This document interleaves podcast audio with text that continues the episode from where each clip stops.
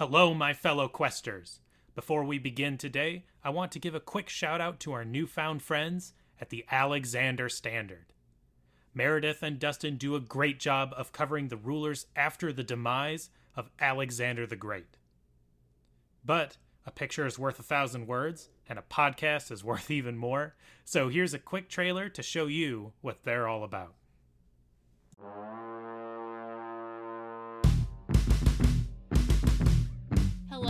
Is Meredith, And my name is Dustin. and we're the host of The Alexander Standard.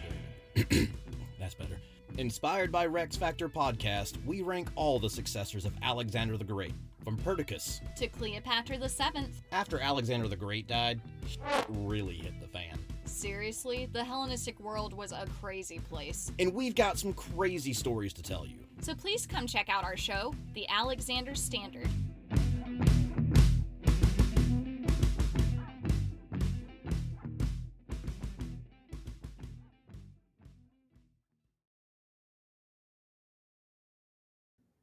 In today's quest, we meet the man who smashes the expectations of what it means to be king. Everything up to this point is child's play. This is a quest for power.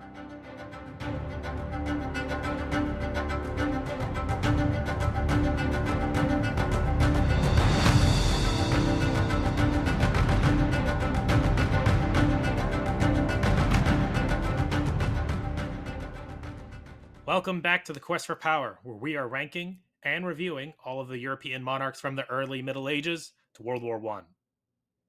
We are Scott and Michael, and we are going to be your fellow travelers through history. And today we are going to be continuing uh, our forward momentum and building up the Kingdom of France alongside our newfound Clo- uh, friend Clovis the First. So, speaking of building a kingdom, uh, just like Clovis, uh, we're going to be building our own kingdom. So, if you're looking for some extra content and you want to support us, uh, which we'd greatly appreciate, we are building a library of extra stuff at patreon.com slash quest for power. Currently, we have a pretty cool Sieges episode, which you and I really enjoyed going through, um, discussing, you know, all the different, uh, the advancements throughout the years and Sieges. And uh, today I've been working on um, uh, episode for the medieval church. So if you find today's episode when we talk about the church interesting, we really deep dive into everything that involves the medieval church because the church is going to be in every single one of our episodes. I think yeah, I don't think we'll, we'll ever escape it. So I think it would be a good idea to know exactly what we are talking about. So I figure it'd be a pretty good deep dive to go into. Exactly. Just some extra context for uh for you to know exactly what it is we're talking about some of the uh historical context. Yeah. So Scott, what have you been up to? We haven't uh, talked in a while, probably since last recording, to be honest. Yeah. So I've been kind of just hmm, doing this and that. Uh, but I got to see the new uh, Oppenheimer movie. Uh, was definitely like the highlight of my week. Long movie though. Like I didn't really fully realize until like the day or so before that it was a three-hour movie. Oh wow! It's I a long movie. Know that. It I I loved watching the whole thing. I I do hope to watch it again, but Oh. if I were to like watch it on my own home thing setup, I would have to make sure that I have a proper sound system for it just because I felt like the theater I was in was kind of so-so. Uh I didn't have trouble hearing anything. It was honestly too loud if anything, but Oh, Uh, okay, gotcha. some some people with us kind of claimed that the audio was a little fuzzy so um it'd be nice to experience that again but also just because there's some pretty uh good audio usage in there i think it'd be good to have a proper system for it which is something i do not have what like audio usage do they do with it? Is it like the explosion or something like that? the explosion is definitely the first thing that like comes to mind big surprise uh a, the movie about the man who is the father of the uh, nuclear weapon is uh yeah ha- has a, has nukes in it so it's just one of those things yeah it it totally shocks you on the sound because uh like forewarning that like if you think like, uh if uh so when they first slight spoiler so when they first do like the the test uh there is a delay and Oh, yep. which is i Okay. expected i totally expected a delay because that's Mhm. just kind of how movies are done these days because they try and simulate the oh hey you know light moves faster than sound yeah. but the delay is incredibly significant like it's so long that you almost think it's not going to happen and it makes you jump like oh wow. So they So- really got you to experience probably what they felt when they Well, were doing the test. Yeah, well, because and that was the thing is we were wondering, and I haven't like looked into it, but we su- suggest or uh, the group I went with, we thought that perhaps the very long delay in the sound was potentially timed to how long it took for the sound to travel from the test site all the way to like the you know the the, the you know the people observing it mm-hmm. I can see that if they were able to do that. Yeah. crazy long is really Oh, cool though but yeah. yeah it really lulls you into false sense of security because like i'm sitting there just like waiting waiting waiting waiting waiting and it just doesn't come hmm and eventually it just hits you like a shockwave you're like holy hell That's pretty awesome. That's impressive that they are able to do that with a movie that to get you to experience that because I mean that's the goal of like film and stuff like that. So yeah, because like I remember there's there's just tons of accounts like when they drop it on Hiroshima and stuff like that of soldiers when they hear it like this they saw like the mushroom cloud and they don't hear anything till like way after. Yeah so that's something i definitely want to see is like if if it, if they timed it That'd be pretty cool if they are able to time it exactly as what it was. or pretty Um, close like or- hey you're yeah. about this far and like because it's it was crazy That's awesome. That's pretty cool. So, uh, you know, uh, I enjoy history stuff like that. So it was interesting to see.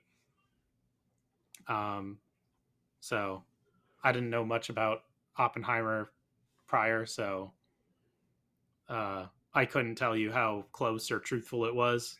Did he at least say his famous uh, quote? N- not in the place you expect. Oh, interesting. Okay. so yeah they they kind of give like the the the potential nod of like hey this is like uh when and where he received like i guess the or when he first saw the line or the inspiration hmm i guess Yeah. so yeah it's kind of it's kind of it's interesting but yeah it's a cool movie so i hope to watch it again some point with like a nice like a home theater system would be nice you know good set of speakers nice Yeah. tv things Get that I don't nice- have Get get a nice sound bar, maybe. Oh, I'd want to do better than that. Get at least like Oh. a few speakers, a couple monitors. I don't. I don't think I've seen that in anyone's house lately. I've seen every all the craze. It seems like is those sound bars for Because they're home so theater. easy. I mean, yeah. Like they they- do a pretty good job for the money and like they provide pretty good sound and they're super simple to set up. Mm-hmm. Uh, But- I can see that. You could definitely do better by having, you know, like, you know, a proper setup, you know, different, you know, speakers, an amp, uh, all that good stuff, receiver. Like it's just it all depends on how much work you're willing to put into it. Yeah. Yeah, I can see that. So, anyways, what are you up to? Um, not much. Uh, I can't remember. The days kind of blend together. Uh, with uh, just uh raising my child. I guess Yeah, that's that's pretty fair. almost like a pattern you go through, and it just kind of lulls you in this kind of hypnotic trance as you go through go through your day. It's just kind of funny.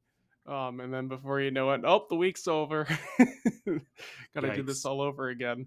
Yeah, that uh, yeah not, not too much it's it, it's uh, been doing that and then honestly just researching and and, and, and enjoying that because uh, that's all i got really have time for on top of work understandable. Yeah so speaking of researching um, normally this is when we go to talk about our sources but this is going to be a very meaty episode so we really don't have time to go in too much of the sources this week unlike the reign of Theodoric, where we had all this contemporary evidence by Procopius, just about everything in Clovis's reign is hearsay. And in certain cases, like Gibbon, it's hearsay of hearsay. So we have to take all of this with a grain of salt. Uh, granted, that's just about everything in history, to be honest. And then also the chronology of his reign is all over the place. Cer- certain sources have seen it's in these set of events, and then in another source, it's no, it's these set of events because we don't exactly know exactly when certain things happened. And honestly, the kind of the timing of things would be important to how you see the story, uh, because of he kind of goes through this very weird journey on his way to just get a massive amounts of power. So speaking of power, Scott, what has previously happened on the quest for power? Okay. All right. Let's let me let me sit here and think about this. All right. You- so we had uh a fellow. Actually, I I don't remember his name. Um, uh, how about Childeric the First? That's right. it's never the names that stick out to me, but like the the the what's yeah, uh, yeah. and how we kind of had half of his story is just kind of unknown and or legend. mm-hmm. So, a, a child, uh, a man who is who may or may not have been the child of a five horned bull, uh, proceeded to uh, seduce his way across all of the the uh, daughters of the kingdom and got ran out of town. And reliable confidant uh, manages to supposedly persuade people on his behalf. He comes back and uh, he kicks out uh, his replacement king or ruler, uh, which was a Roman general, I want to say, some Yeah, kind of Roman leader. Uh, and then he comes back, and that's honestly most of what I remember. Pretty, pretty, pretty on the money. Um, oh, one oh, thing is, yeah, he steals a queen, kind of. yeah, The queen, yeah, I say steal. she supposedly voluntarily chose to leave her previous husband, who uh, was hosting uh, Childeric during his exile, and she just kind of comes back with him or afterwards. yeah. Certain sources that she seduces him, or other sources he seduces her while in the court um, of the other king. It's kind of funny how that goes through. There was one little thing: is the person who um, was the child of the five horned beast was Merovich, which would have been his father. Ah, my mistake. Which is where we get the Merovingians, uh, the dynasty that we are currently running through. Okay. All right, so with that wonderful recap out of the way, let's get on to the main quest. This is going to be a long one. Welcome to the court of Clovis of House Merovingian, the first of his name, defender of the faith, the undisputed champion of Gaul, king of the Salian Franks, king of the Ripuarian Franks, king of all the Franks, consul of Rome, co-emperor of Rome. All Pretty so- titles. That's a solid title right there. Yeah. That's some Game of Thrones stuff. Um, his original name is actually Clodovec, um, which eventually turned to Clovis through history, and then somehow that morphed into Louis, which is where all the King Louis are named after him. So that's kind of Alright. cool. I did not know that before. the the the true Louis the First. He is the true Louis the First. Uh, as you probably have guessed, we know nothing of his childhood. Uh, since he's an heir of Childeric, it is most likely he was educated in politics and alongside his training and fighting, he's pretty good at fighting. So I'm assuming he got some training in that also with an axe when he was younger. Or he was just born. He was just born competent. Yes, yeah, he was born wielding an axe coming out into the world. Yeah, that's a good legend to build around. There we go. We do not know the exact date of Childeric's death and Clovis's rise to power. It is assumed that at the age of 15 in 481 that he becomes king of the Salian Franks after his Child- father Childeric I dies. So he probably you know, was born in, I mean, uh, came to power in 481. We don't really know per everything in this. There's a reason this is called the Dark Ages. It's not because of, you know, lack of education and stuff like that. No, it's because we just don't know that much about this kind of era. Yeah. Alrighty, so before we go fully into this reign, I'm gonna throw a lot of names at you at this episode, but you don't need to worry about remembering most of them because a lot of them are gonna be killed right off right after we mention them. Speaking of which, do you remember Aegeus from last episode? Which I think you did speak of before. yeah, that's the Um, general, the Roman is- general yep. or official. I don't know if he was a general. he he was the the general. He is Okay. a Roman general. Um, it appears that he was the king of Soissons, and it's highly debated whether this king existed or where it even was.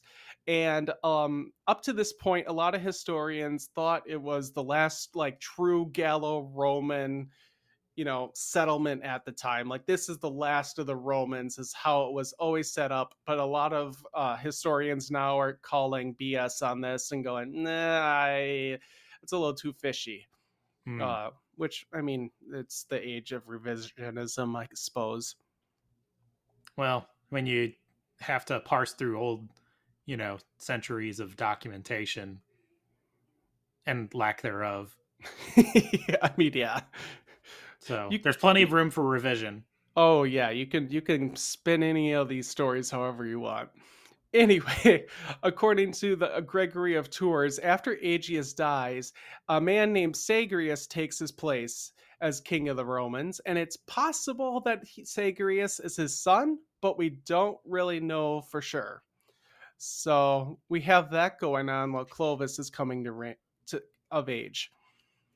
And the reason that this is all important eh, that I just threw at you is about five years into his reign, Clovis and his kingsman Ragnachar marched their forces to Soissons and basically stood outside the walls and said, Come out and fight us, you coward. Which is uh, one way to start a conversation. Makes an impression. It First really impressions are everything. It really does. And uh, Syagrius, without delay, went, All right, I'll fight you, and sent his troops out into battle. And uh, Syagrius watched his troops get absolutely annihilated. And uh, so he booked it and sought refuge under the Visigothic king Alaric II of the Kingdom of Toulouse. Sound familiar? Oh yeah. No, this is this is the moment we've been waiting for. It for is. months. It has been. This is this is when the fun stuff of our of our podcast, when all of our kings start intersecting. This is this is the good stuff. Yeah. This is this was the story we opened up with actually in episode nine of King Alaric II's reign. And uh, do you remember the whole story that happened, or a vague oh recollection? boy. Long time. But it was a uh, long time. uh, let's see. King comes in. Alaric uh, helps him out. Uh, oh gosh, Clovis. Uh, I think like demands that he co- that he gi- give him, you know, give him up. Um, and then this is where it gets hazy for me. But uh, I know that then at one point or another, oh gosh, does Clovis actually come and kick his ass? No, there was a shaky uh, marriage alliance somewhere along here. I think. Marrying daughters or something.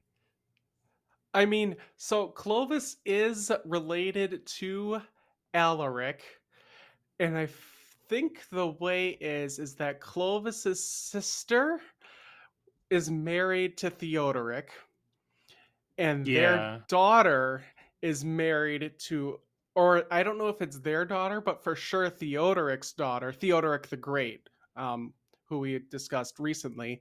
Um, his daughter then married Alaric the second. So Europe is already intermarrying, you know, we're already getting this whole Yeah. whole intermarriage thing started where cousins and family members are fighting each other. Yeah. Um, I just remember there being a lousy alliance between the two or something like that. Not alliance, but like an agreement. Yeah, yeah, they're yeah. This this this is the you're pretty close. So, uh, Clovis basically went up to Alaric and and like you said, he he said hand him over, and but he gave him the the nice little promise of or I'll end your entire kingdom. Yeah. and and Alaric was shaking in his boots when all right yeah take him we don't want to fight you know this is Yeah, the remember that. alliance quote unquote and uh Clovis probably took note of this and went hmm this king seems pretty pathetic compared to the stories of his father Euric so uh something to keep in mind for later foreshadowing yeah. uh, Clovis then returned to Soissons with Syagrius in chains, and he put him under guard, threw him in a dungeon. And uh, while he went around and he secured all of the administration of Soissons. And then once Syagrius was no longer any use for him, he secretly executed him and had his body disposed of like a mob hit. Effective. It is, it is. So pretty good start to your reign, you know, asserting your power that way, becoming a mobster. Uh, right now, during his reign, Clovis doesn't really have an iron grip around the Franks yet. Um, in fact, the Franks are all kind of split apart. Uh, the Ripuarian Franks, they're over in Cologne, Germany, and they have, and much of the Rhine River did not acknowledge him as their sovereign, even though he very much wants them to. And he didn't have the allegiance of Salian Franks, so there must have been another kingdom of Salian Franks and up in modern Belgium and northern France, and he didn't he didn't have their allegiance either. And so not everyone heeded his call when he said we should go to war against Siagris. And uh,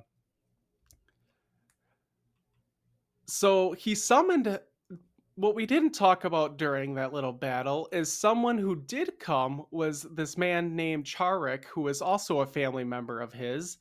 And Chiarik didn't do anything at the battle. In fact, he just stood at a distance, outwaiting the outcome, and just was like, I'm going to befriend whoever wins. Yeah. Pretty, you know, solid, you know, pretty so- solid, uh, you know, typical thing, uh, you know, why why back why back any horse when you could just back the winning one? Uh, but the problem is is Clovis won, and this pissed him off because he asked for his help. So he captured Chiarik and his son. He gave them tonsure, which means uh, he forced them to cut their hair so they could never rule again and like become a monk, essentially. Hmm. But later in his reign, uh, apparently Chiarik couldn't keep his mouth shut and tr- was speaking of trying to take o- take out Clovis. So Clovis decided, nah, I'm just going to get rid of y- uh, you two, and uh, put Chiarik and his son f- to death, and then took their treasures and kingdoms. Two threats have been eliminated, and now he has another kingdom added to his collection. A fine addition. Yes, it is a fine addition to his collection. so, remember his, you know, his family member Ragna- Ragnachar, who you know helped him against Yeah, yeah. Uh, so what he did um, to really thank him is he bribed Ragnachar's followers, uh, so probably Ragnachar's nobles, with false gold uh, to hand over Ragnachar and his brother Rikkar. And then the nobles went, sure, yeah. They didn't realize the gold was fake, was false. Um, Wow. But they uh, they went, sure, yeah, we'll take the money and run, you know. So then, when they brought him to Clovis, Clovis proceeded to insult Ragnachar that he humiliated their family by letting himself be captured. he said this, and then he took his axe to Ragnachar's head. What a some, murderous 15 year old. that's some pretty cold, teenager. yeah, that's some pretty cold blooded shit right there. Uh, after that, he turned to uh, the son, Rikar, and then insulted him, saying, If you would have helped your brother, or fa- uh, what did I say, brother? Brother. Yeah, brother. If you would have helped your brother, you wouldn't be in this situation, and then proceeded to grab his axe and then decapitate him as well. A real gem. Yeah, really, really, uh, really kind of him. So the brothers were killed. He got their, you know, their their kingdom and stuff like that. uh, added more to his collection. And the kings came back. It turns out they were a bunch of these kings were his followers, which I thought was interesting. And they went up to Clovis and went, Hey, you gave us fake gold. And Clovis goes, Yeah, that's what traitors get. And then they only deserve fool's gold. And then they immediately knew, oh shit, Clovis is gonna, you know, kick our ass. And uh, so they begged, begged for mercy. And Clovis was very merciful and he gave them a swift death. Ah, so much different than the other deaths. yes, correct. Yeah, very merciful. Uh, so all of those fit men uh, that Clovis just killed were all of his own family. I gotta put that out there. So he went on to kill as many of his relatives and other kings before they would dethrone him, and he would just start adding their treasure and kingdoms slowly to his uh, just expanding kingdom. Well, I mean, we kind of discussed this earlier about how uh, apparently land is divvied up fairly equally at that yeah. day and age. So I don't know if it happens. Uh, we're gonna talk about it because uh, that's the one bone I have to pick with Clovis. Uh, I think it is done, but it is not like an absolute set in stone precedent as of right now. Um, okay. I don't. I think uh, it is um, among certain German tribes. It definitely is that way. I know that uh, the Thuringians, who we will talk about in a couple of episodes, did that, and I think also the Burgundians did that as well. So maybe it already was, uh, but it wasn't like uh, absolute precedent set in stone yet. Yeah, it just felt like a way of reclaiming the kingdom, so to speak, and by mm-hmm. reclaiming mm-hmm. mean taking from every other uh, lord. Yeah, exactly. That's basically what he he did. Is he just he he took all this grand group of people and this was never any big kingdom yet but there was just you know a bunch of people and he went and you know well united them all together through brute force and manipulation and outright treachery. Classic. But here's the thing. This is you know this is horrific. As we would think but there's no divine right rule yet. So it was survival of the fittest. Whoever attracted the most followers was whoever wa- rewarded their warriors with the most gold. So the only way to keep his followers loyal to him is he had to keep winning and he had to keep giving them the spoils of war. So, in order to hold on to this power he's been grabbing, you have to constantly keep eliminating threats. And like you said, they're all these little kingdoms and they're all your kingsmen. So they can, you know, they're a threat to you essentially. So, yeah, it's pretty horrific, but it's how the rich and powerful survived during the collapse of the Western Roman Empire since there was no administration to say, yeah, that person keeps their land.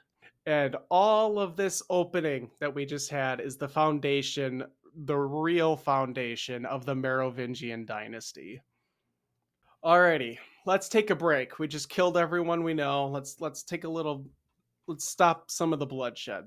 Clovis at this time is still a pagan, but despite being a pagan, he, he developed really good relationships with Roman bishops. And what I mean by good relationships is when he att- like captured their area, he didn't sack their cities and steal everything.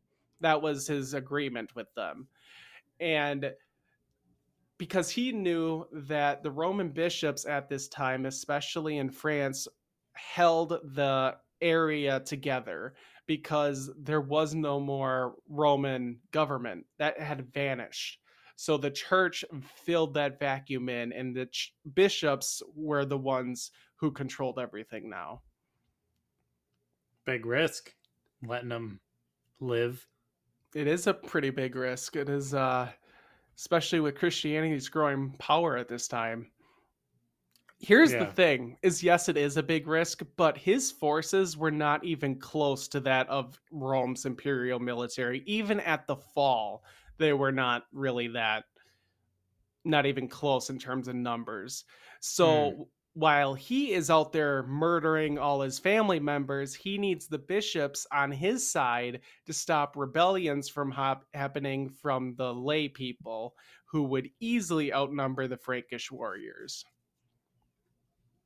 So you can be highly trained in everything, but if you're outnumbered, you're screwed. So Yeah, yeah. Just uh, having some rival uh, political figures is always a tough one. Yeah, yeah, it is. Um,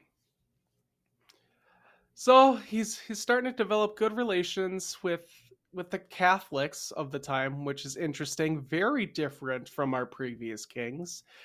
And according to Gregory of Tours, Clovis sent an embassy to the Burgundian palace.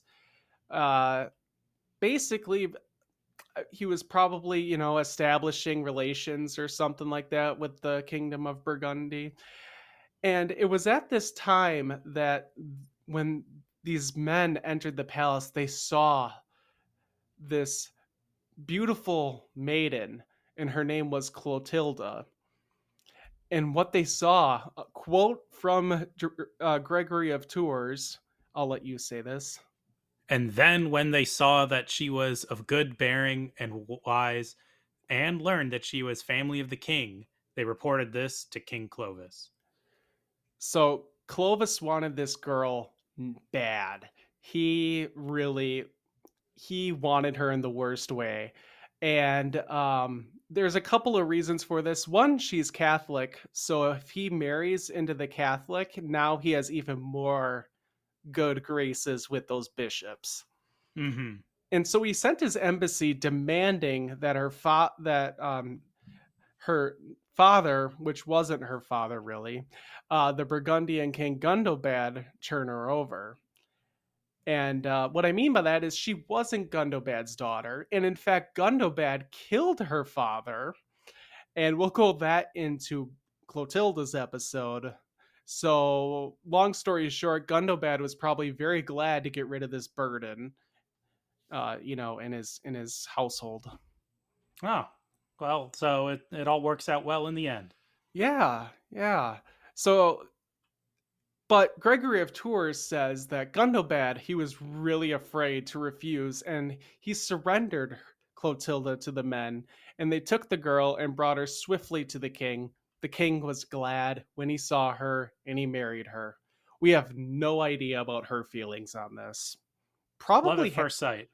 I mean, I'm gonna be honest. She probably is pretty happy to get out of you know Gundobad's court. I would be Yeah. not want to live with the man who murdered my family.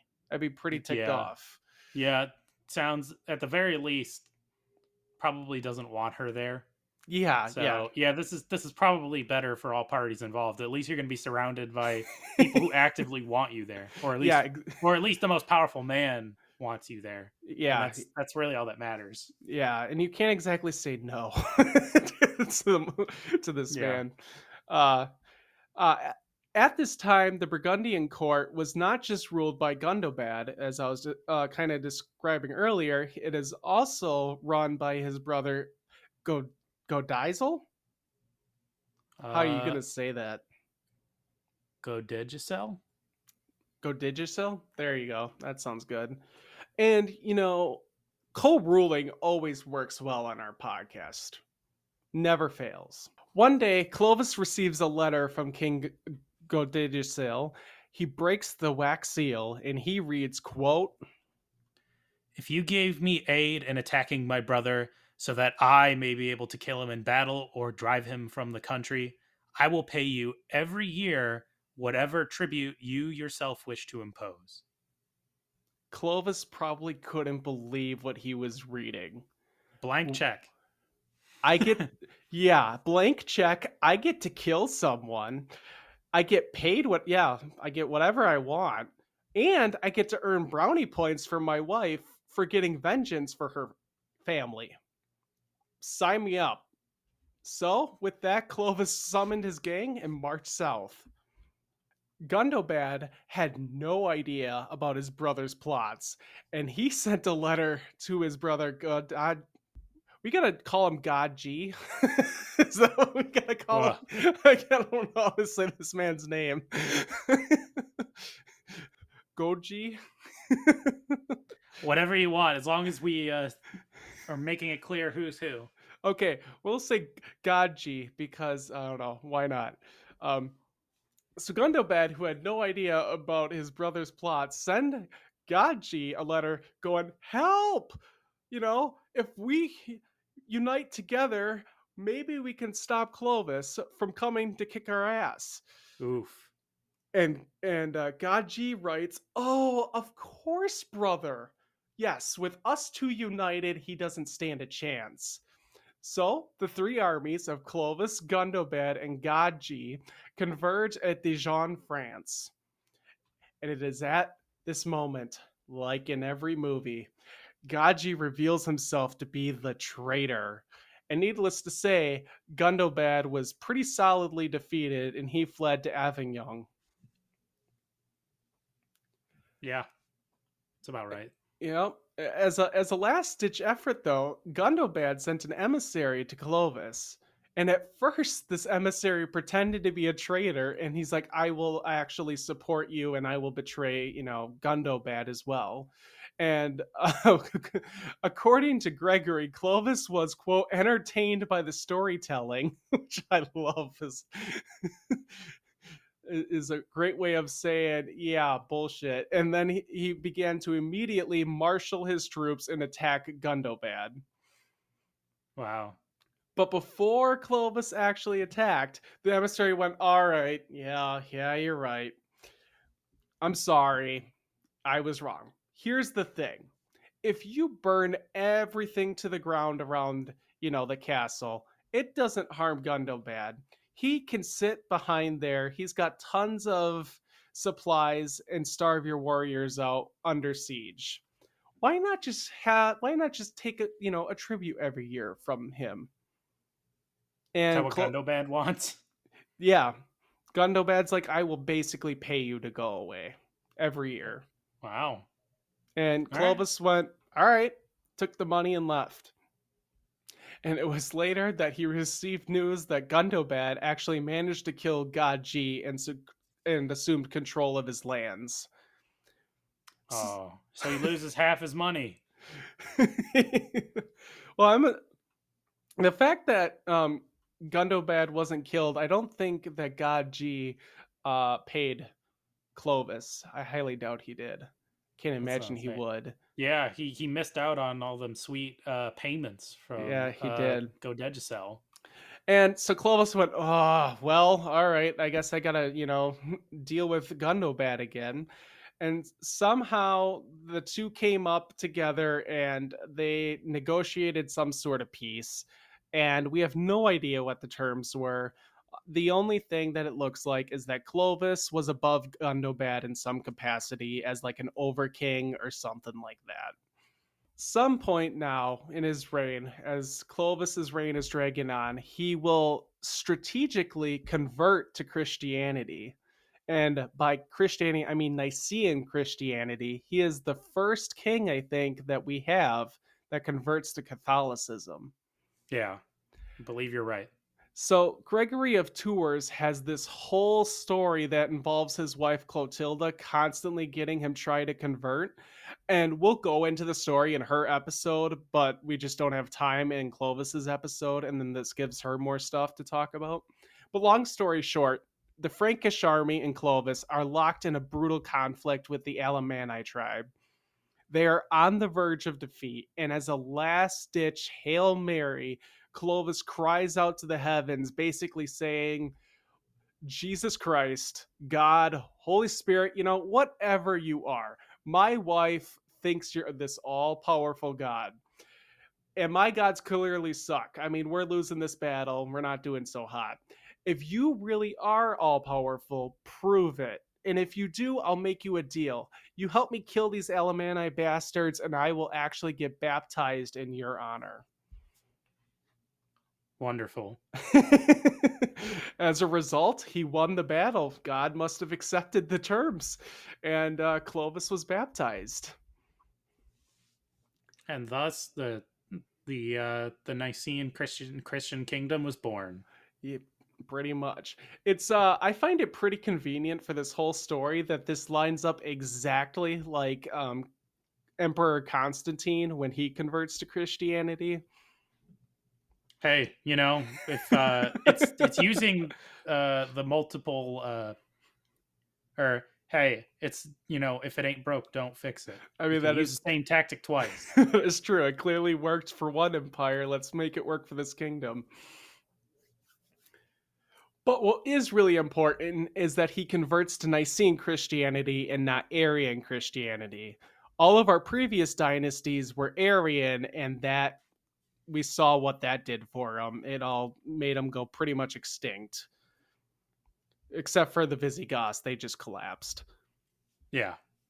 So this was an incredibly smart strategic move by Clovis. This gives him something to tie his Frankish warriors and his Gallo-Roman subjects together.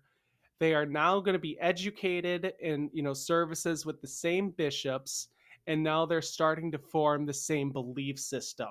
So you're now starting to form the same identity. You're taking two complete opposites and putting them together and you Mm. have control over them now and this is going to have huge implications on Christianity when we go into the medieval period. God and Jesus right now are becoming more like Thor and Odin and less of like what we think today. The reason I bring this up is is it's going to be like the center of our podcast when we're in the West. And what we think is blatant corruption and like this isn't following the religion at all. You're killing people and stuff. This is what they actually came to believe as part of their normal life and their true beliefs. Think about it. This hardened warrior Clovis is not going to become some peace loving person. So clearly the faith has to budge a little bit. Yeah. You know, it's uh uh uh blood of Christ, body of Christ, and uh kill the non believers. Exactly. um yeah basically uh, i think there's actually some uh i forgot there was some like archaeology thing that they found like jesus actually like holding a spear and like attacking someone during this time so like you can actually really see what their beliefs are at this point especially among like the germanic christians Yeah. Well, when you're a uh, constantly warring, I say nation, set of uh, kingdoms and tribes and whatnot, you kind of have to uh, have to account for that that lifestyle. Yeah. So I'm gonna give you like why would Clovis, you know, more than just a little bit of control. I'm gonna take a quick bonus. We're gonna take a bonus quest, and we're gonna like go. I'm sorry if I offend anyone here. It is not my intention. Um, but we are. I'm gonna try to explain this whole Christianity thing during this period in a way that you may not have heard before, so you can know why the church just had this iron grip of people during the medieval period I don't know about you, but in most stories, I find myself like trying to like wanting to shake them. Like, how are you, you know, believing all of this stuff? Yeah, different time. It, it, exactly, and that is basically what was frustrating me. Is um everything is says you know it's just it's the medieval times. It's just a different time. It's just how it was.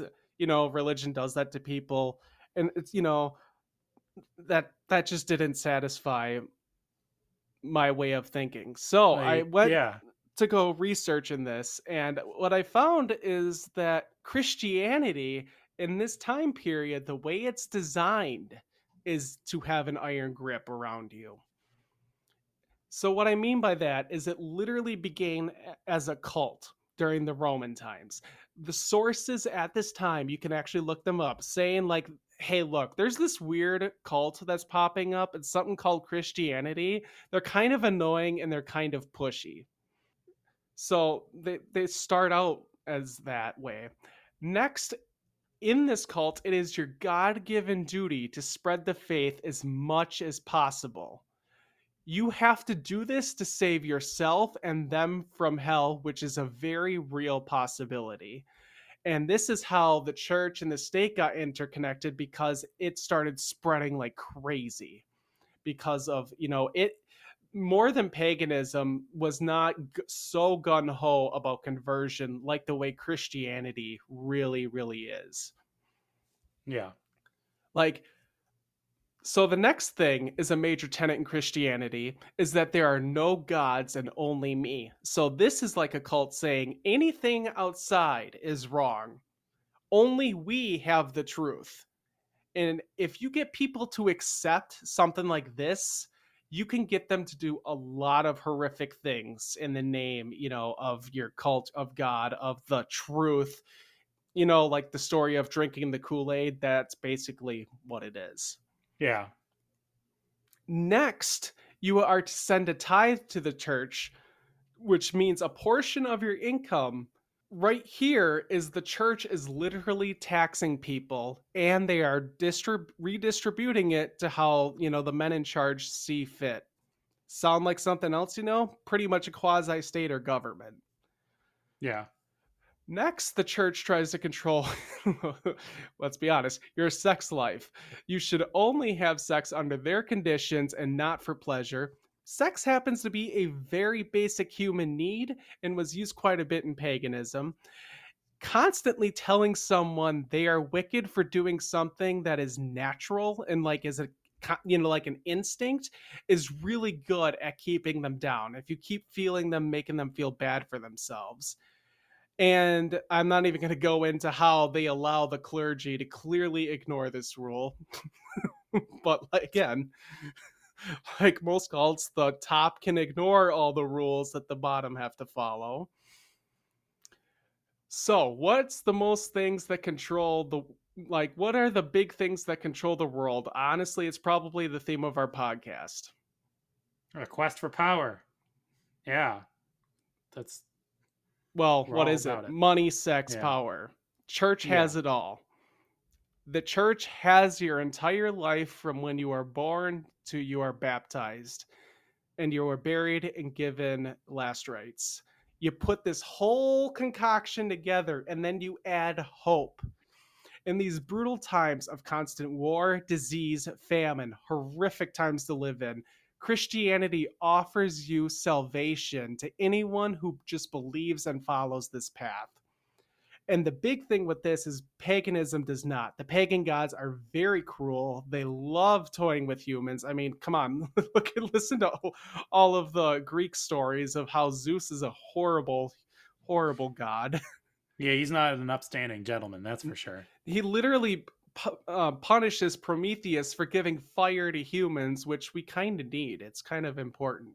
So it's many times in paganism you appease the gods for no reason other than to worship them and basically please don't make bad things happening whereas in christianity god loves you unconditionally even if you are this wicked human being so you have all that and then also during this period, the clergy, the bishops, the church is the only people, the only institutions that had any compassion to the sick, poor, handicapped, children, widows. And the church is the in, only institution that educates women during this era. Huh, look at that. So that is why it is able to now think of generations of that. That is why this entire time the church has such an iron grip of the medieval era, and it is not till the Black Death that its power is challenged. Yeah. That's a pretty faith shaking event. Yeah, yeah, it is. So the reason I went through all of that is to show how advantageous it is for Clovis. Like now you see why it's really good for him to convert and why a lot of kings actually chose this way to convert is because the church is that ridiculously powerful in- the Middle Ages. If you can't beat them, might as well, you know, attach yourself Yep. to them. exactly.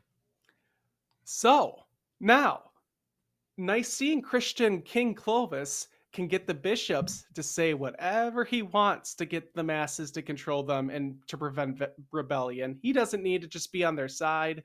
He just needs to tell them now, and they're like, "Yes, yeah, you you converted. You're you know you're awesome."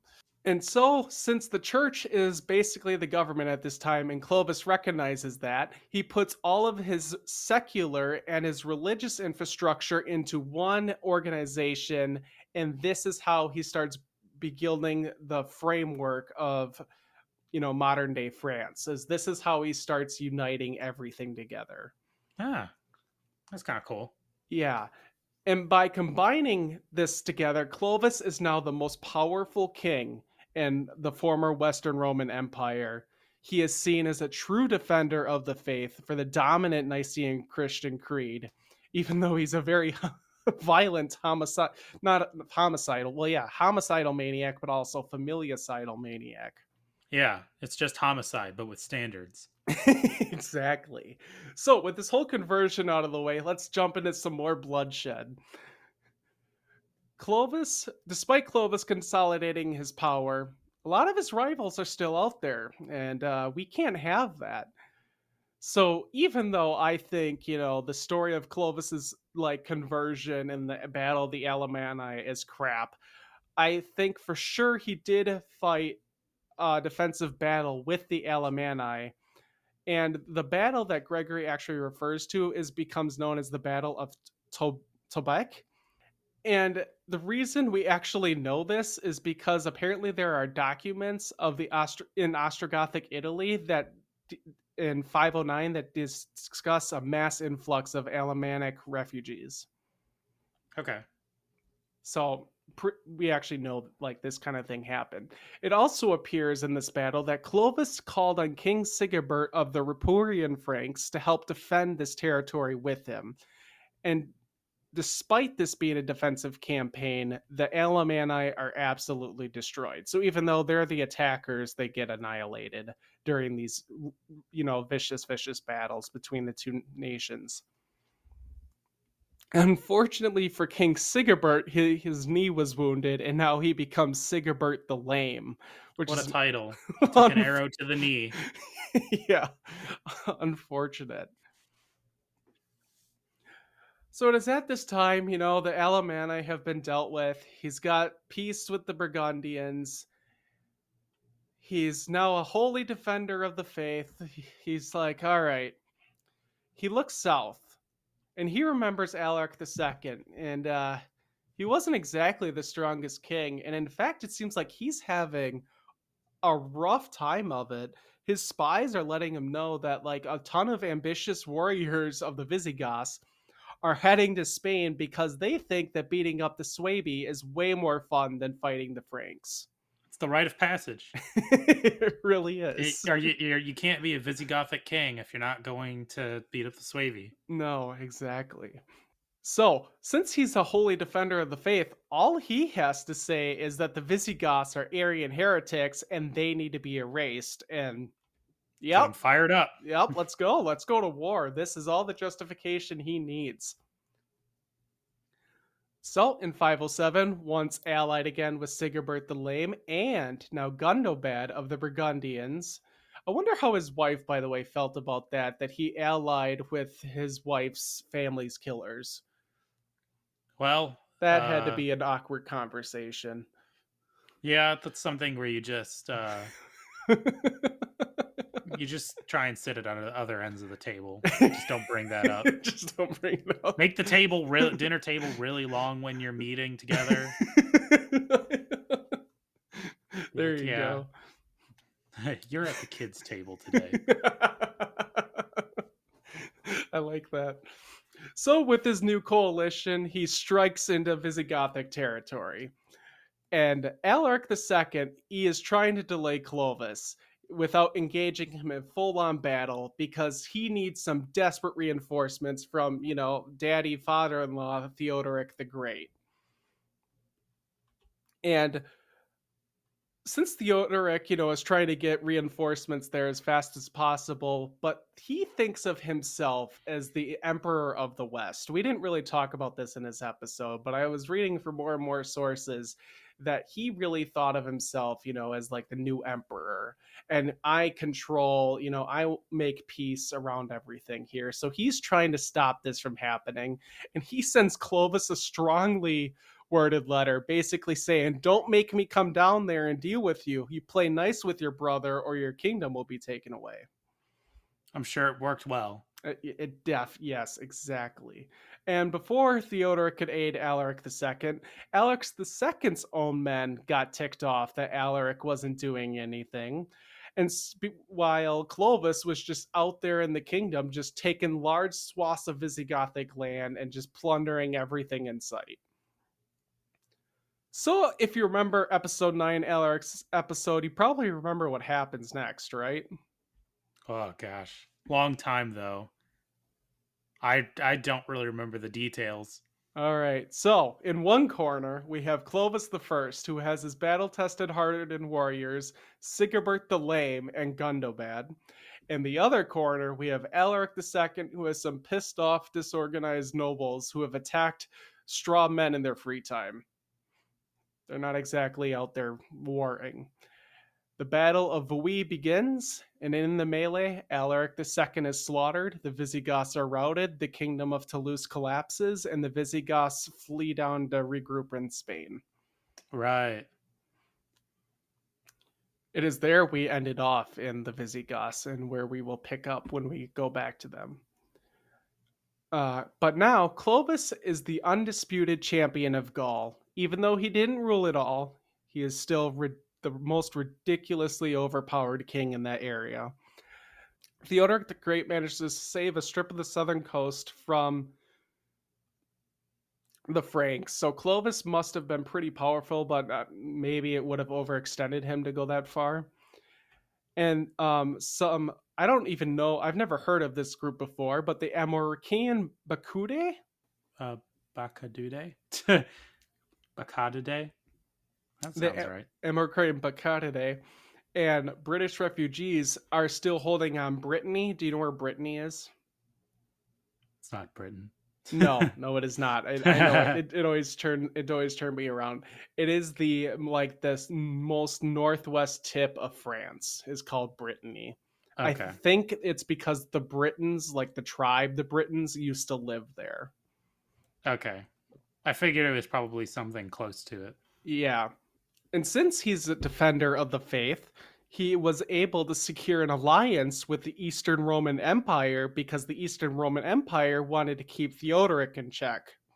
They don't really care about the Franks, but Theodoric is, you know, bothering them, and he's, you know, an evil Arian heretic. We can't have him extending his power. Exactly. So the Eastern Emperor Anastasius uh, took their relationship, though, one step further, and he gave Clovis the title of consul in 508, and according to Gregory of Tours, even recognized him as co emperor. Pretty impressive. Yeah. Although, again, if we're talking with um, a hint of uh, Nicene Christian bias, that would be a pretty big win if you were trying to spin a story that way. Oh, yeah, definitely Be like, be. hey, look who's co-emperor. Mm hmm. This this Nicene Christian guy. He's our he's our man. Mm-hmm. Yep. And you know the Byzant not well, the Byzantines, the Eastern Roman Empire, love to play the barbarians against each other. Yeah. It just yeah. Co it just it just feels odd to have co-emperor because just sounds like something that's less likely to be recognized.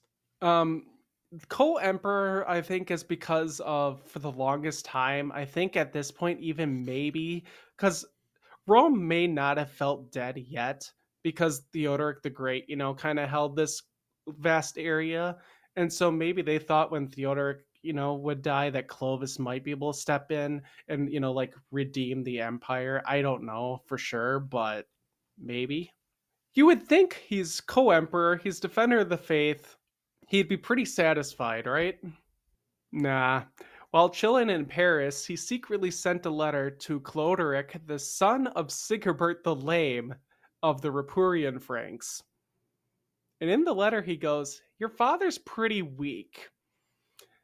And should something hap- happen to him, I see no reason why your kingdom wouldn't go, why his kingdom wouldn't go to you, especially with our friendship. Oof. And a little while later, Clovis receives a letter from Cloderic, and it states, Hey, my father's dead. I have all his property. I'm the king now. Send a man and grab whatever treasure you want. Clovis sent a. Yikes. Re- Gosh, this just thinks of uh, Clovis doesn't like traitors. no, no, yeah, keep that in mind. Yeah. Clovis sent a reply Wow, I am so honored by your generosity. Please show my men all the treasure that you have. That didn't raise a red flag? Must have Yeah. been. Yeah, yeah. Just show me, just show me the most valuable stuff. Oh, also, these men happen to be carrying axes. uh, You know, as you do when you inspect treasure, you carry axes around. And and he said nothing. Boy. Did they roll on that twenty on deception? like, really confused by this. Really Any- impressive linguist on his letters. Any, yeah. Anyway, the Cloderic led these men to the treasure room, and he bent down to be like, "Yeah, see this kind of awesome piece." And as he bent down, suddenly his skull was split open by an axe. Boy, Eh. that's uh, that's, yeah, it's about what we expected. Yeah. I was gonna say if you if you've been paying attention to all the episode up to this point, that's uh that's exactly what we'd expect. So Clovis heard of Cloderic's death, and he rode straight to the capital of Thuringians, and he summoned all of them. And he gave a speech saying, "Look, the Cloderic, the son of my family member, he killed his father." saying that I wanted him killed. And apparently he died while he was stealing his father's treasures and you know his skull got split open. I can assure you though that I have no idea why this horrible series of events happened and I would never kill a family member. He says it with his hand or with his fingers crossed behind his back. yeah. And he goes, but unfortunately, it did happen. Look, people of Thuringia, I'm going to give you some advice. If I were in your position, I would turn to Clovis and ask to be under his protection. Not a single person went, wait, wait a minute. Instead, they all banged on their shields and rose Clovis on the shield, declaring him their king, and they gave him all of Sigebert's treasures. And now he is king of the Ripuarian Franks. Good for him. Well, I, honestly, even if they know better, it's like you really want to like you know deal with this. I mean, Now that you've lost your two heads of state, yeah. sometimes literally. yeah. So he had murdered just about every family member and every king in Gaul. And he figured, all right, maybe I should start consolidating my power now. You know, leave the killing alone. So his focus now turned to legal, administration, and church issues. You know, the fun stuff. He published laws that binded all of his subjects, whether they were Frankish or Gallo Roman together. And in 511, he convened the First Council of Orleans. 32 bishops came together to like hammer out church issues after Clovis erased the Visigoths from most of Gaul. So, you know, like the church had to be like, all right, what are, you know, our rules now that we have so power? Yeah. What do we care about? his decision to embrace the bishops, use them in, as an ally instead of, like you said, murder them all, and included them in critical decisions for his kingdom, this all planted the seeds of medieval France. And it is also traditionally accepted that Clovis died in the same year, 511. He was buried in Paris as a Christian king. And that's all I have for him. All Got right. some, ready to rate him? Uh, yeah. Let's let's see what we got for this boy. Royal power. How long do you think his reign was? It's gotta be a long time. He's probably like uh I want to give him 20 years. Eh, a little bit off. He was raised on a shield in 481 and he died in 511, so around 30 years. All That's right. pretty impressive for a violent, violent life that he didn't die in any of those battles. Well, you know he lives a long time if he starts doing boring stuff. So I don't think I need to really add anything extra to this one. Um, what what are you thinking here? Well, honestly, he's uh, you know, kind of went from uh having at least some decent base to uh controlling everything, at least as far as his relatives are concerned. So uh it feels like a 10 to me. Oh yeah, it easily feels like a 10 to me. He took this little Salian Frankish kingdom and built France.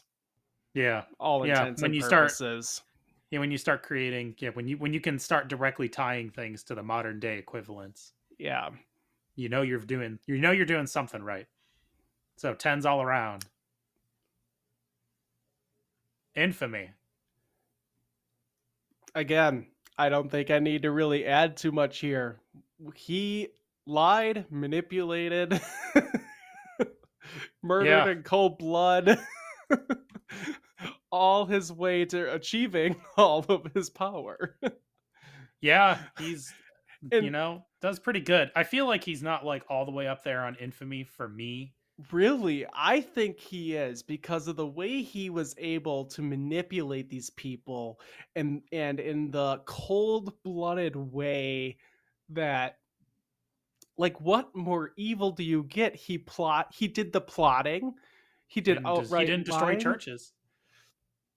He just feel it He destroyed a lot of land. yeah, that's fair. It just feel yeah, I guess. Yeah, it's just kind of a weird one where it feels like didn't we didn't he go- doesn't feel super dastardly. Uh, I- He's you know super cunning. Uh, it just doesn't feel like the level of like, oh man, this guy is like, uh, well, you I, know, al- I super evil. I also kinda- didn't have time to go into, you know, he sacked all of these. That's know, fair. Yeah, I guess that's true. We did gloss over a lot. Yeah, I we guess like, glossed over yeah. a lot when he i mean when he killed all his family members that's fair. I, I mean, it just yeah, it feels like maybe it's because we're looking at like his such good deeds, good in a, a rough sense, yeah powerful deeds that it becomes kind of a weird hmm thing. You're like, hmm, is it infamous or is it just like i think it's honestly par for the course during that time? i mean i honestly think it's both i think he took it one step further than anyone i've ever seen before none of our other kings have even come close to this kind of manipulation this evil plotting like this is Didn't sell the kingdom. that is true Um, yeah, no, for me, I'll stick with a nine on this just because it just feels like that a lot of it is he he kind of just did what a lot of people did at the time, just with a lot more political finesse. i'm giving him the full 10 i think All right, I figured. So a nine and a 10, 19. Awesome stuff. Good start. oh yeah All right, religious passion. All right, so this is one I fought with myself over. Listening to Dan Carlin's hardcore history and my own research really kind of shook up the way I view the medieval church. And while I believe clearly he used the church for his own gains, I would never describe him as a pious king. He clearly demonstrates a lot of religious passion.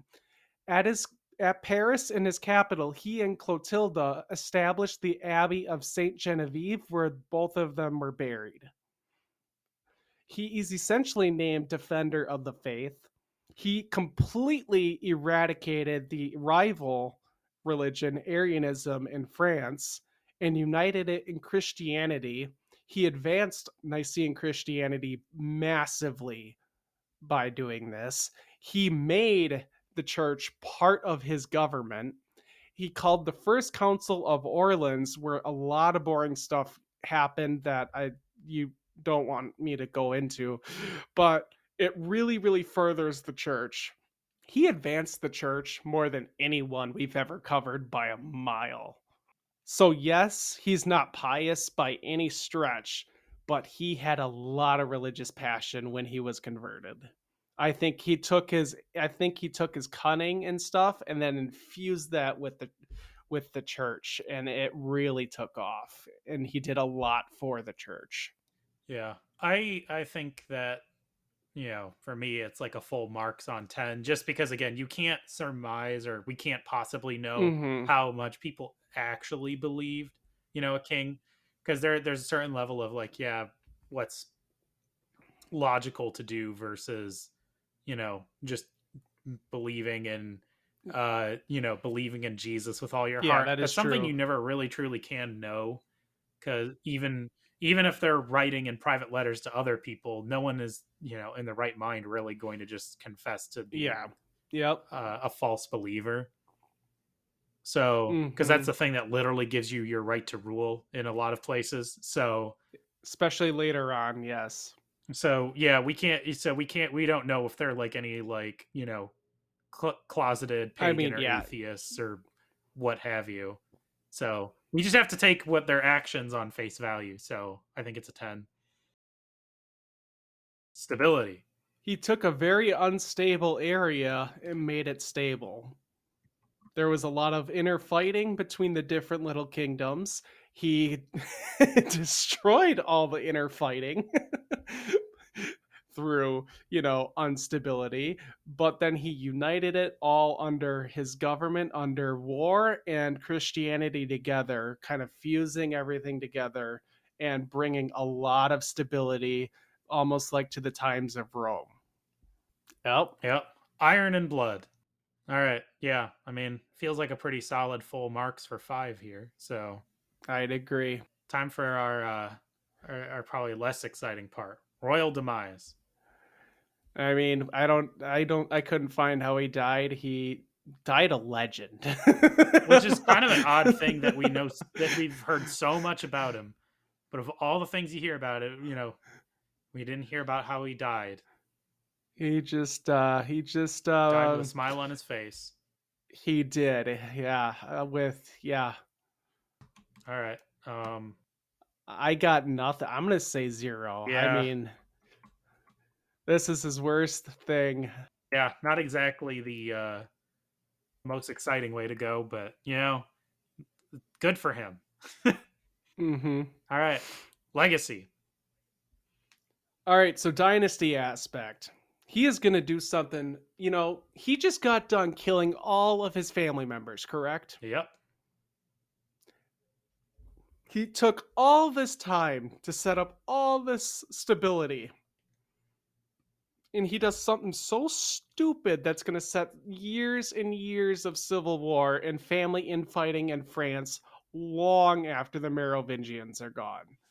And I really actually hate him personally for having to figure out how to tell the story of the this really messed up family Yeah. that owns all these different parts at one time. um, that is my biggest knock against him. Here's the big things. Um, so, like I said, he yeah he establishes the president. uh, You know, this is the precedent I was talking about earlier. This right here, that's the biggest negative. But otherwise, he left a massive impact. He unites France and Nicene Christianity, completely kills Arianism out. He wipes out countless kingdoms and unnamed tribes. He is seen as the first king of France. Not technically correct, but he is virtually, hmm you know, seen as that way. And I, like we talked in the religious, um, I cannot like say enough how massive of an impact him converting to Christianity with the gusto that he did that strengthened the church beyond you know what it in their wildest dreams they could have wished for Yeah. Literally And all the- stuff. and all the king louis are named after him I, I, even with that huge negative of the dynasty aspect his family the merovingians despite all the infighting also are going to rule for a pretty long time we're going to be with them i have to go full marks 10. I agree. Yeah. Full marks. Tens. Tens all around. He's uh impressive. Yes, he is. He's been my favorite king so far that we have researched. There's just so much. Mm-hmm. This one took a long time to put together. So yeah, in an effort of keeping things timely, yeah, we, we we've glanced over a lot, I'm sure. Uh huh. Yep. So, all right. Well, with that only of a tidbit of his life story, uh, we get him to his final score of 89. wow. Is that the highest one? Uh, I believe. or did so. Geiseric beat him? No, he's higher than Geiseric. Wow. By how much? Four points. Nice. So, pretty narrow margin.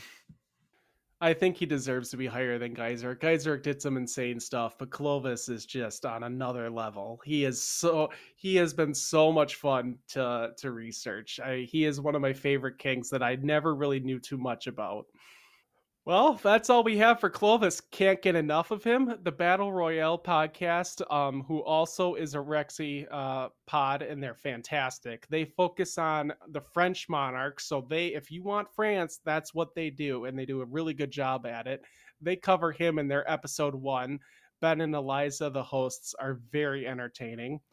And Dan Carlin's hardcore history episode number 69, Twilight of the Aesir, he he shows this very dark side of Clovis and he compares Clovis to the leader of a biker gang and it has a really fun like analysis and his conversion to Christianity and the effects that that has Hmm. um, by you know a Germanic warlord converting to Christianity. And he's really where I took this script and took it a completely different way than when I first thought of writing about Clovis. And uh, I don't know if you, Scott, you've ever heard of Dan Carlin, um, but his podcast is hands down the best history podcast, no contest. He has a masterful storyteller, and he just sucks you right into the narrative, even though it's just a lot of lot of details. That's why it's called hardcore history Hmm, very cool. and he doesn't pull punches when he talks about humanity's darkest moments. So he's really cool. All right. Well, that brings us to the end of Clovis the First. Let let us know what you thought of him. We'd love to hear from you, the listener. You can catch us anywhere on um, on Facebook and Instagram at Quest for Power or email us at questforpowerpod at gmail.com. If you would like to support what we do here and become a lord, lady, or noble in your own right, you can find us at patreon.com slash quest for power. Link will be in the show notes. And next episode, we get a queen again. We're going to review Clovis's pious but fierce bride and our first saint, Saint Queen Clotilda. All right. Awesome. And with that, yeah, pretty cool. And finally, with that, until next time, the king is dead. Long live the queen.